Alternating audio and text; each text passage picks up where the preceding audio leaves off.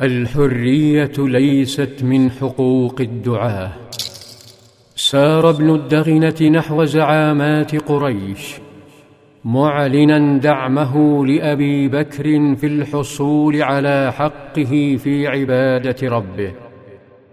قدم لهم قائمة بصفاته البيضاء وكأنه يقول لهم مهلا أيها الإقصائيون.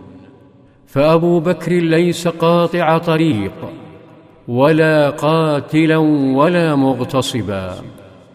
إنه المطر يهمي رحمه. إنه النهر الذي يروي مساكين مكة. قال لهم إن أبا بكر لا يخرج مثله ولا يخرج. أتخرجون رجلا يكسب المعدوم؟ ويصل الرحم ويحمل الكلب ويقري الضيف ويعين على نوائب الحق.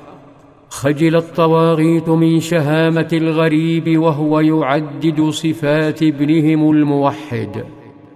وانفضحت قلة مروءتهم عندما اشترطوا شرطا يفصح عن عدم ثقتهم بأنفسهم وفكرهم. فقالوا مر أبا بكر فليعبد ربه في داره فليصل وليقرأ ما شاء ولا يؤذينا بذلك ولا يستعلم به.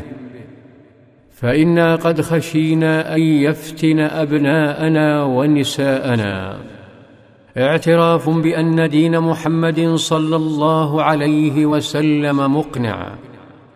وإقرار بممارستهم حجب الكلمة عن عقول الأجيال ومصادرة حقها في الاختيار.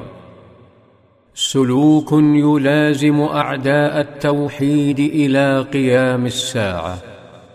عاد ابن الدغنة إلى أبي بكر فأخبره فلزم أبو بكر بيته وحرمت القلوب المتلهفة للقرآن وتبعثرت مئات الخطوات حول فنائه لكن الصديق وجد العزاء في عودة خطوات لا تتبعثر إنها خطوات نبيه صلى الله عليه وسلم وزياراته لبيته صبحا ومساء.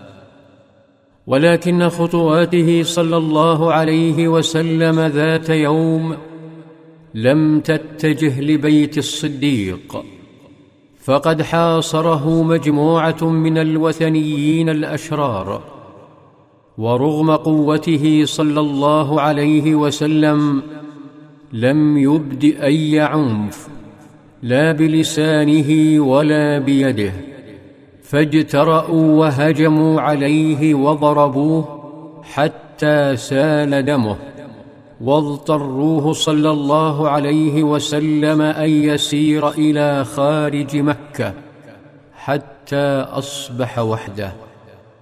ثم جلس على صخرة أو على الأرض مثقلا بالحزن يمسح الدماء التي تلون جسده وثيابه. بلغ حزنه مداه وهو لا يجد مبررا لهذا الحقد ولا لكل هذه الكراهية. فهو صلى الله عليه وسلم مسالم لا يشتم من شتمه ولا يسب من سبه ولا ينتقم لنفسه في شيء قط. لقد لبث المسيح عليه السلام بهذه السماحة على الأرض ثلاث سنوات فسمي نبي السلام. فما الذي يستحقه من مكث بهذه السماحة ثلاثة عشر عاما؟ في تلك اللحظات البالغة الوجع نزلت رحمة الله. وهما عونه سبحانه يغسل حزنه يمده بطاقة لا حدود لها. نزل جبريل عليه السلام وهو جالس حزين فقال له ما لك؟ قال صلى الله عليه وسلم فعل بي هؤلاء وفعلوا. فقال له جبريل أتحب أن أريك آية؟ قال نعم أرني. في ظلال السيرة.